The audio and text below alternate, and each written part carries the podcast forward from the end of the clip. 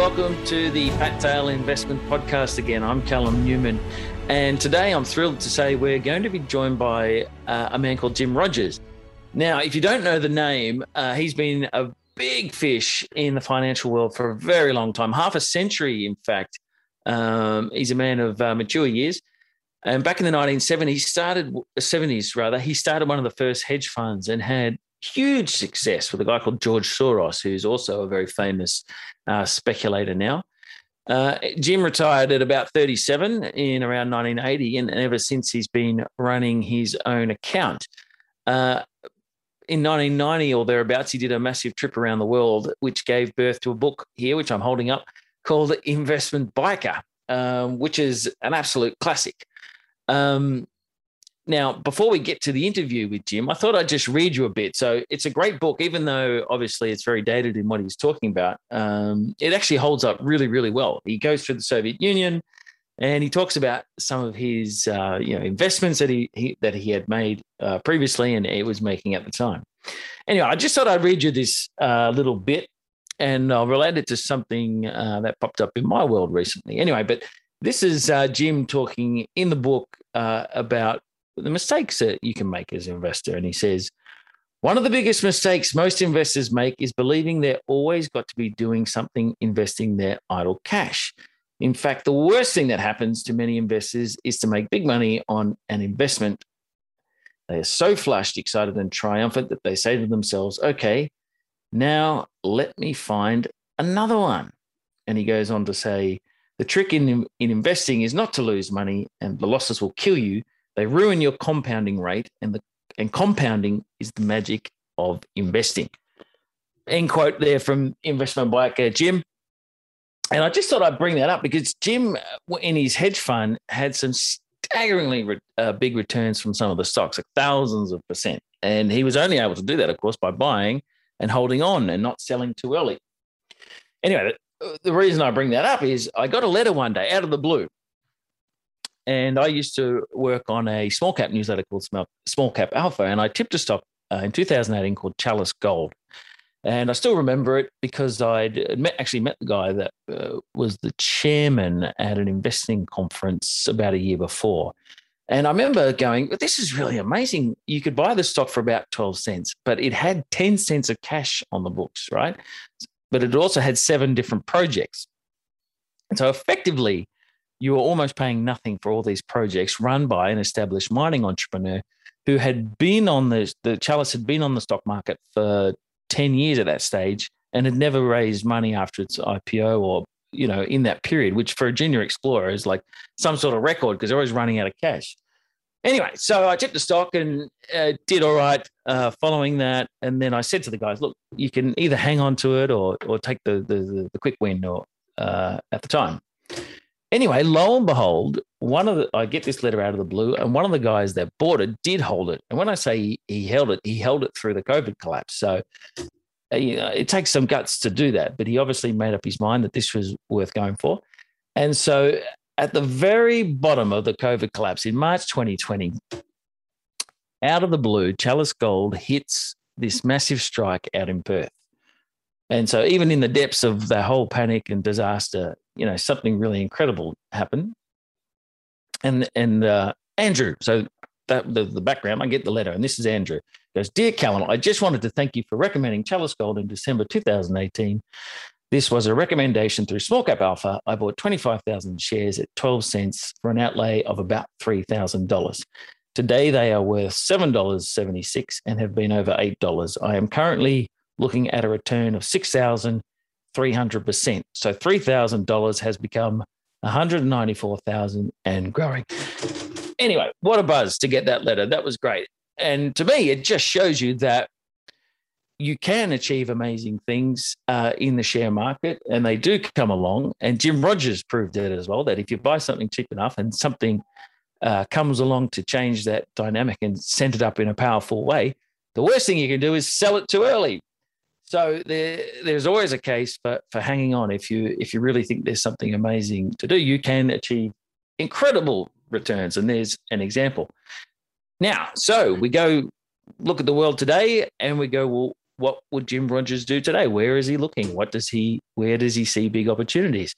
So I got him on the phone from his house in Singapore. And once his housekeeper had bought him a coffee, he was ready to go and revved up.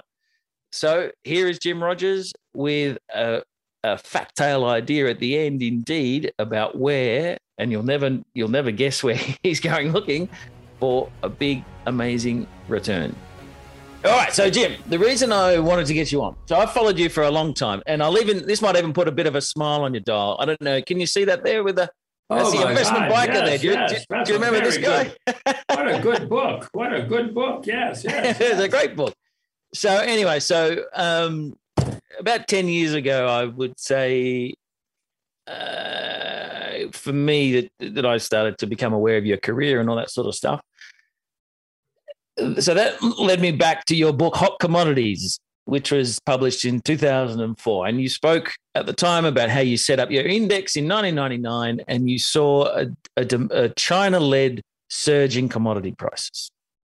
Here we are in 2021 my question for you is do you think we are in a similar situation as we were back in that period today where we have a lot of demand coming in for commodities, but there has not been a lot of investment in commodities over the last 10 years.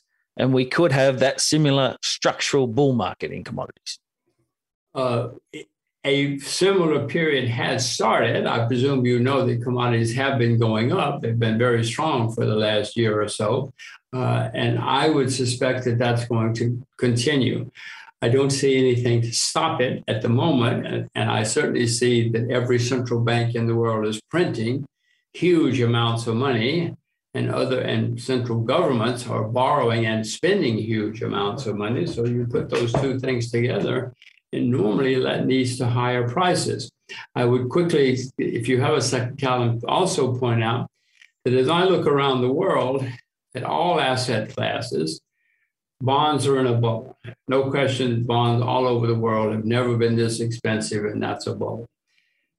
Property in many places, Korea, New Zealand, many places, property is becoming a bubble. Not everywhere, but many places. Stocks, stocks are beginning to form bubbles. I mean, Amazon, Tencent, Samsung, these stocks never go down.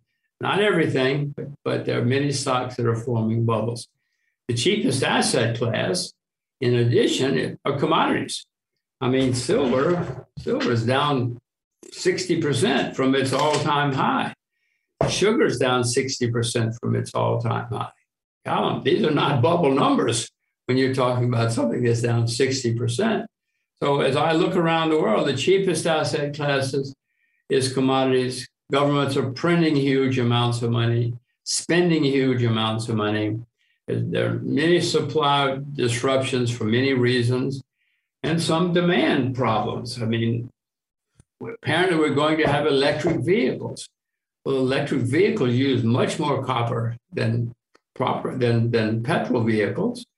So you see demand coming from many places too that will be new. So you, all of these things put together, I own commodities, and that's about the only thing I would buy here in October of 2021 do you see obviously here in australia we're highly sensitive to what china does all the time. Back in 2001 period china was sort of bursting onto the international scene. Now the general perception is it's slowing down it's a lot more debt riddled than it used to be do you think china still offers that demand pull on the asset class or is it shifting to other countries perhaps india and southeast asia China certainly doesn't have the demand pool it did in 2001 for many of the reasons you just have said.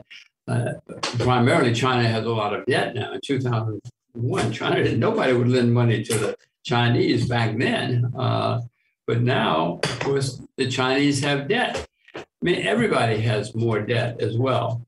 And there are not many countries, may, well, even the Russians are beginning to have debt. Uh, the Indians have a lot of debt. Debt is a gigantic problem everywhere.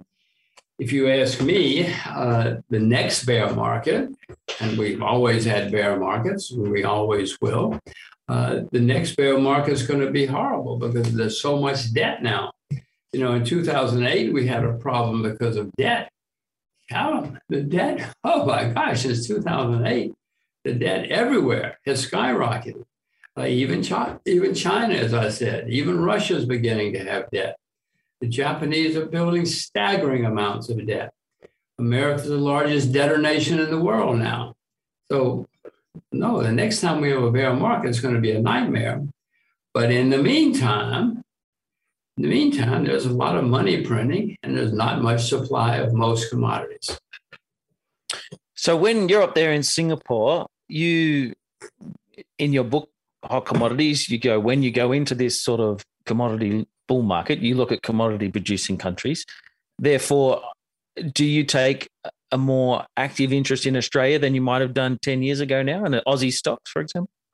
Well, uh, yes, yes, and no. Uh, don't know if in that book, in one of my books, I talked about how the lucky country is not so lucky anymore because your politicians are even worse than American politicians. I cannot believe some of the people you keep you keep cranking out, uh, literally worse than ours in America. Well, I thought we had the worst in the world. Uh, you do keep making mistakes. You have built up debt, and for some reason, it, I got all these guys trying to fight with the Chinese. Uh, if, if, I were you, I'd be trying to, you know, buy the Chinese a beer, be nice to them. Uh, but uh, of course, I'm more interested in Australia because of the commodity situation. But that applies to any country, any country that has a lot of natural resources. Russia, Australia, Brazil. I mean, you know, than Canada. You know the names. They obviously will be in better shape now than without. I can't remember. We did this a couple of years ago, and I said to you at the time, there's a classic commodity Jim Rogers style play. It's called uranium. And you perked up at the time and you, oh, you know what? Actually, I just started looking into that. And it didn't go any further, but I just saw recently in an article you did, you've been stomp- stomping around or uh, either on the web or in real life in Kazakhstan, which I believe is got lots of uranium. Did you actually ever follow up on that uranium story? And do you have any thoughts on it? I do own a, a bit of uranium, uh, probably not as much as I should, uh, but I do own a, a, bit of uranium. Whether it's because of you or, or somebody else, I don't know, but I do own some uranium. but and I and I have invested in Uzbekistan. Did did you um? How do I say? Do you have a view on this great debate where we have where the tech guys say no solar's coming to to wipe out fossil fuels etc and then there's the the contrarians say well we need to have a bridge between today and that reality. And i'm sure you know coal prices surged in china recently. Um, uh, natural gas lng prices have gone bananas. Do you have an, an overview of that dynamic as such well, I, I, read the same press you do. Uh, yeah, everybody says we don't like dirty fuel. Well, I don't like dirty air either. Nobody wants dirty air. But uh, if we close all the coal mines, we run out of coal, and the price of coal goes through the roof. You see what's happening to oil prices, coal prices, natural gas prices now. Uh, we, we have to understand reality. And if you don't have coal mines, you don't have coal, and then where do you get your electricity in 2021? So uh, whether that you can call it a transition period, call it whatever you want, but the way the world works is if you want electricity, you got to have electricity from somewhere, and whether that's uranium or you know, many people in Europe shriek every day about we've got to close the atomic energy plants, the nuclear plants, and they do. And now prices are going through the roof for electricity. Uh, these are simple facts.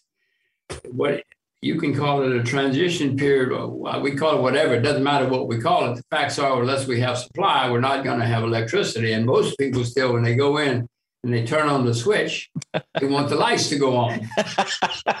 they do. you know, they may look out the window and say the air is bad, but I got to be able to see the air.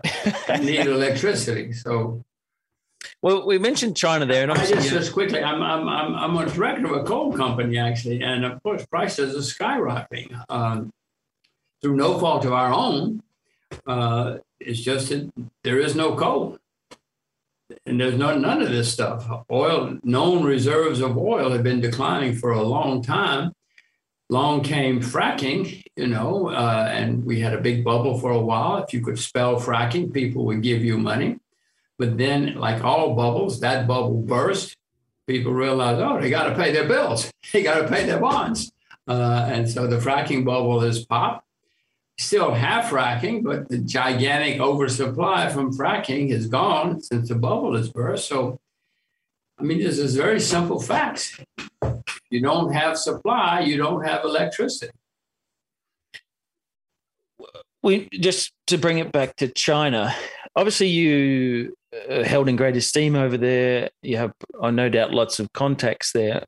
Uh, do you buy into this narrative that Xi Jinping is a kind of taking China on a harder path and he's a dictator and you know all the stuff we hear in the West? Um, do you think that's viewed the same within China as it is outside of China? Well, I read the, the same press you do. I, I don't read Chinese, I only read English. So uh, whatever I read, it's through the same English speaking eyes that you read. And yes, I, I read that things have closed off so I'm in China. On the other hand, the man himself and others in China are constantly going around saying, please, we must open up the world. We must abide by international rules. Uh, I mean, they say many, many, many things like that, and there are plenty of evidence that things they are trying to open up. You may know Huawei, the, the 5G company, always going around the world saying, guys, let us in, let us in. And some people are saying, go away, go away, you're dirty Chinese, too closed off. Well, I mean, who's who's the problem in that case? The dictator of China, the quote dictator of China, or the dictator of America? Okay. And for years, you talked about agriculture and uh, the opportunities so there was very cheap and and for a long time it didn't really do much now it's really starting to move is that still your favorite way to play the commodity bull market through agriculture well mainly because that's the cheapest right now well that and, and energy um, as i look at the prices uh, and i haven't done it quite recently but uh, energy and and agriculture are the cheapest prices. And I, I, know your parents taught you to buy low and sell high. So if you, I always start with what's low. I don't necessarily buy what's low, but that's where I start when I look at a, a new investment. And I mean, years ago, you created your index. Oftentimes, the financial industry, when it goes in cycles, obviously back in 2000, four to 2000, that was going bananas. Everybody wanted to get in onto commodities. The last 10 years, everybody wanted to buy the FANG stocks. Do you get a sense that the investor psychology is shifting commodities and people will start asking you again, you know, how do I get on your index and how can I buy it? How can I trade it? Do you know what I mean? Well, I see it happening. I, I said to you before, I, I go look at all the asset classes and I see that everything's expensive except commodities still. Now, that doesn't mean commodities will go up, but then I look further at commodities and I see there are fundamental things that make commodities attractive at the moment. But People have to buy what they know.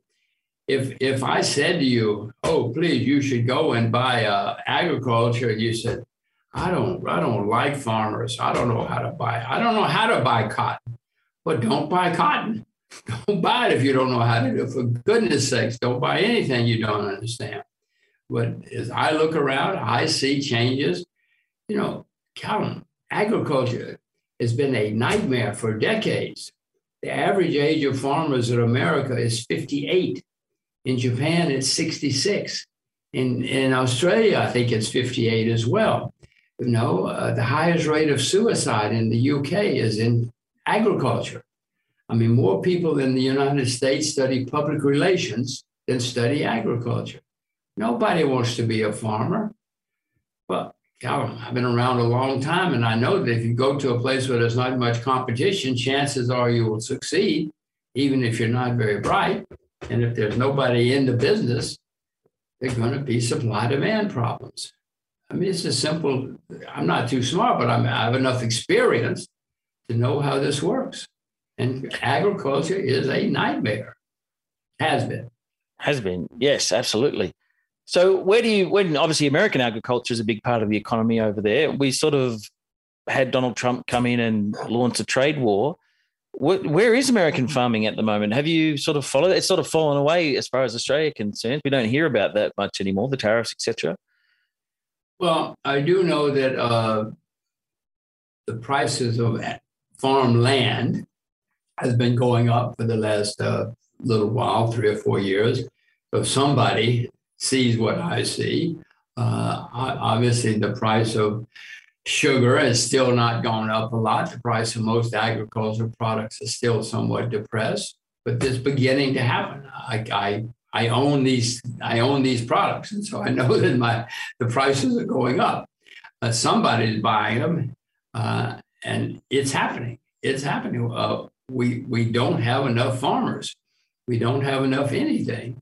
And the fact that, that we had this epidemic, of course, makes it harder and harder to get people to come and farm, get people to do many things. And in the U.S. and other countries, you need we need immigrant labor because we don't have enough of our own, and that has been a problem too because of the COVID, because of the political situation. So, I mean, it's all coming together. You can ask me in five years how long it lasted, but uh, I would suspect it's going to last long enough for me to make a little bit of money. Well, Jim, I read your memoir, which came out. Uh, I can't even remember when it came out. Street Smarts, it was called. And in that book, you sort of took a bit of delight in demolishing the old idea of the BRICs, which was still popular at that time, um, and totally vindicated Brazil. and uh, Russia really sort of fell away. One, do you get a sense though that India is getting better than it was. That it, it, that Modi and and the the urbanization there can replicate in some way what China did in the last twenty years. Well, I know that that's the PR they put out. I know Mr. Modi is very, very popular everywhere. He, has he's really good uh, on camera and he says good things. Uh, I don't have investments in India. I mean, the stock market has been booming this year, so I wish I did. But uh, they, they have built up a lot of debt and the debt gets higher and higher in India. So I, I would like to think that, but so far um, they, they haven't proved it to me. Uh, as I say, he talks a wonderful game and he's done some good things. I mean, he changed the tax system, which has been a nightmare for decades. So yes, he's doing something, but I, I, uh, you know, I, have been around the world a couple of times, Callum, and the, the worst bureaucracy in the world is in India. Uh, there are you've got many, many ethnic groups, linguistic groups, religious groups. Um, it has been at times in history a wildly successful society and country, but it's also been a nightmare at many times. So I don't have investments there to my chagrin. Yeah, I, I, I wish I did. It's one of those things I've missed. But don't worry, I've missed many things in my life. But just uh, out of interest, you mentioned there one thing I, whenever I see you interviewed, it's blindingly apparent that you're very conscious of what's going on around the world um, all the time. What's a typical day look like for you as a sort of man who runs his own capital and I mean, do you get up and check what the US markets did? Do you even care about that stuff anymore? Do you just, you know, well, say good morning I, to the family and go and go down to Singapore shopping center? I don't go down to the Singapore shopping mall. No, I, I don't. I don't do that. Um, well, I, I do. I am aware of what's happening in the market, but it's not as though I have a ticker in my room, in my bedroom, or something, or some way to access markets. Uh, those days are long, long, long gone. Uh, but I'm certainly interested in what's going on. But tell them, you know, there are many people in the world. There are a lot of people right now that you could go outside your door, and there are a lot of people who could tell you an enormous amount about Australian football. I could tell you nothing about Australian football. But many people I know can just go on and on about the NBA, the National Basketball Association in the United States. I couldn't name a single player. So we all have our interests and our passions and our madness. You know, my madness is what's happening in the world. That's why I, when I discovered Wall Street, that's why I immediately went to Wall Street. I knew nothing about Wall Street, but I did have enough sense to know that I was very, very interested in what's happening in the world and what's going on. And here was a place that would pay me to do to know that and to know it right. So, I mean, that's my passion. Now, if you want to talk about Australian football, I'll meet you down at the pub, but you're not going to talk to me very long. You're going to say, give this guy a beer and let him go outside. we all have our own madness. Well, just you mentioned touch briefly when you did go to Wall Street. Obviously, everybody knows you had the possibly the most successful fund of of all time, maybe. Some of those share price rises that you've talked about in the past were were absolutely enormous. How at the time did you manage to hang on without taking profits too early? If you if that makes sense. Like I think you yeah, multiple ones go up a thousand percent. How did was that something that you learned from somebody else or you just trusted where it was going? How did you do that? Basically, uh, in those days, and, and, even now, if you buy something cheap enough, and, and, if you find things that are really, really, really cheap, uh, and where there's dramatic change taking place, it, there's no reason to sell for a long, long time because, in theory, the positive changes will continue to develop and snowball on themselves. I bought China decades ago. I've never sold any Chinese shares my my plan. You know, if I if I had sold American, if I'd bought American shares in 1918, I would have been crazy to sell them for the next 70, 80 years. Uh, yeah, plenty of bear markets, plenty of horrible times. But if I were just a simple old man sitting in the closet, I would have kept my shares. And that's my view of China too. I bought them when they were virtually dirt, dirt, dirt cheap and the changes are going to go on for a long time. And someday my children are going to say, well, he must have been a smart old man. Look at these shares. Look at all these shares we got in China. We're rich. How did he know? I mean, that's my view. That's the way I like to invest. And if you find something cheap enough where the changes are dramatic enough, in theory, you don't have to sell for a long, long time. Nothing goes on forever as you well know. But I'll give you an example that nothing goes on forever. The Dow Jones Industrial Average, everybody's heard of it. It was founded in, I think it was 1896 or more or less, you know, more or less 125 years ago. None of those companies are still in the Dow Jones Industrial Average. They were the, the most dominant, exciting, powerful, wonderful companies in America at that time none of them are still there in the, in the industrial average. They're all entirely new companies. So nothing goes on forever. Dow Jones Industrial Average is going on forever, but it is made up of entirely different companies, different everything. So the world changes, which is one of the exciting things about being in the investment business. It's always changing, and that's why it's so exciting. We mentioned if you had two kids or what have you. You do have two kids. I mean, have they inherited this curiosity about the markets and the, the world, or are they interested in other things? Teenagers. They're 13 and, and 18 at the moment, and they have shown no interest. if and if and when they start asking, well, my 18 year old just the other day did ask something. That's because she's got a boyfriend whose father's in the market, and her fa- his father asked her about the market, and she doesn't know anything. Uh, but no, if and when they ever show an interest, you know, I have learned, and I'm sure you have too. If you try to teach somebody something they don't care about, they don't pay much attention, and they don't learn much. If you find somebody that's extremely interested in something, they learn a lot very fast. If and when that comes, I will try to teach them what I know. Well, Jim, just to just to finish up, I just I mentioned your book there, Investment Biker, which has become an investment classic. Uh, it's a long time ago now, forty years basically. I mean, do you no, even thirty years? Thirty years. Thirty. Sorry, thirty. Sorry, yes, thirty. Um, are you sort of amazed at how much change there has been in the world in, in that 30 years when you ran around that that bike on that trip to today? You know, it's an extremely good question. Uh, first of all, in that book, I say, you know, I want to do this again in a, in a few uh, years, 25 years, I think, to see how the world has changed, because I know it, it will change. But what I have, no, one of my books afterwards, I have said, world's always changed. You can pick any year in world history, and 15 years later, everything that people knew and believed had changed. You do it. 1900. Everything that people knew was absolutely certain in 1900 was totally wrong in 1915. Everything they knew in 1915 was totally wrong in 1930.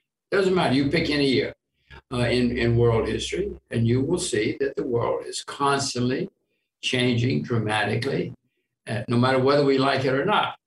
So I have no idea what's going to be happening in 2036, but I know that everything we think is correct is going to be wrong in 2036. Now, what you and I have to do, first of all, we all have to watch Fat Tail Capital to find out what's going to happen so that we can participate and make money on whatever's happening in 2036 because whatever it is, you look out the window, I promise you, it's not Apple. We look out the window in 2036, it may be an Apple out there, but it's not going to be what it is today, et cetera, et cetera. so, am I surprised? Of course, I'm surprised. But no, I'm not surprised. I know something's going to change. I always have known that, I guess. and I wish I knew. I, am telling you, Callum, you should stop talking to me. You should watch Fat Tail Capital, figure it all out, and get and tell you. Yeah, tell me, and I don't have to worry about it. All right. Well, send, me, send me a short email. Don't make it too complicated. Don't make it too long. All righty, Jim. Thank you very much. It's, it's been a pleasure. So, as far as you're concerned, commodities um, are the asset class to at least go hunting for opportunities, and and you start with that picture, and uh, we'll check back in with you in a year or two and see how we're going. Well, there are certainly other opportunities besides commodities. As an asset class, just to make myself simple and to repeat myself, it's the cheapest asset class I know uh, of all the asset classes around the world right now. Uh, there are some countries that are cheap uh, right now. Uh, I mentioned you Uzbekistan. I bought some shares there recently. Sure, there are places that are cheap. Uh, I would tell you, Callum, just to, to ruin your day, to ruin my day, I actually am thinking about getting involved in Saudi Arabia. Now, who in my lifetime uh, would have said, Saudi Arabia? You're going to invest in Saudi Arabia? What, what, are you nuts? Don't you know? Don't you know? Don't you know? Don't you know? I yeah, no. It's not everything you just said is true for the last hundred years. But I think I see pretty dramatic changes taking places in Saudi Arabia, of all places. Is that where they're letting in tourists and that sort of thing? letting in tourists, trying to attract investment, trying to attract residents, uh, all of the things that you and I know. What what you look back over what happened to Australia in the last hundred years.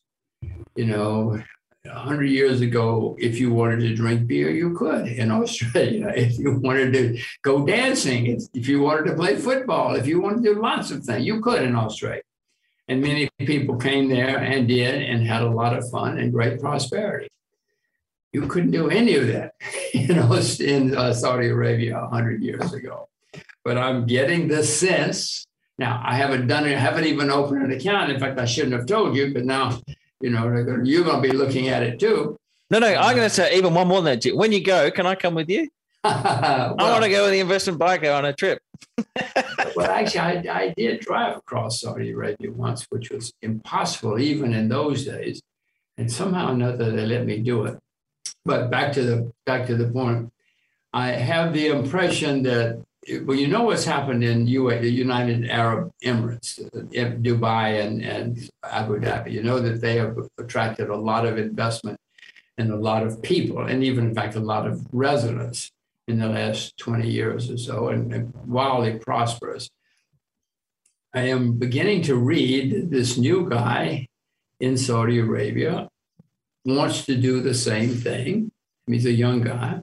Yeah, I mean, the guy. There's some some bad things you can say about him, but the bad things you can say about everybody. Um, I have no idea if it's reality, if I it's not just something that one of these things I say I got to check, I got to check, and then I check and I say, eh, forget it, forget it. Um, but if it's real, it, it is it's a shock to me and I'm telling you, you know, I'm the one telling you about it. Uh, it's, it's, a great shock to me that if it's actually happening, I think back over many countries where I've invested in the past 50 years or so. I think this would be one of the biggest, biggest surprises if it Jimmy, happens. I love that. That's a real fat tail idea there. So thank you. You've just you've just delivered what we're what we're looking for. So thank you well, very much. Okay, you. If we to, think it's a good one. you you look at you watch Fat Cow, Fat Tail, and let me know if it's right. Okay, then I don't cool. have to do. Then but you're still taking me there, homework. okay? I don't have to do my homework. No, you can do it for me. All right, you're going to go, mate. So thank you very much. Thank you, thank you, thank you, thank you. Bye bye. Uh, it's been a pleasure. We'll do it again. Thank you. Bye bye. Bye bye. Bye bye.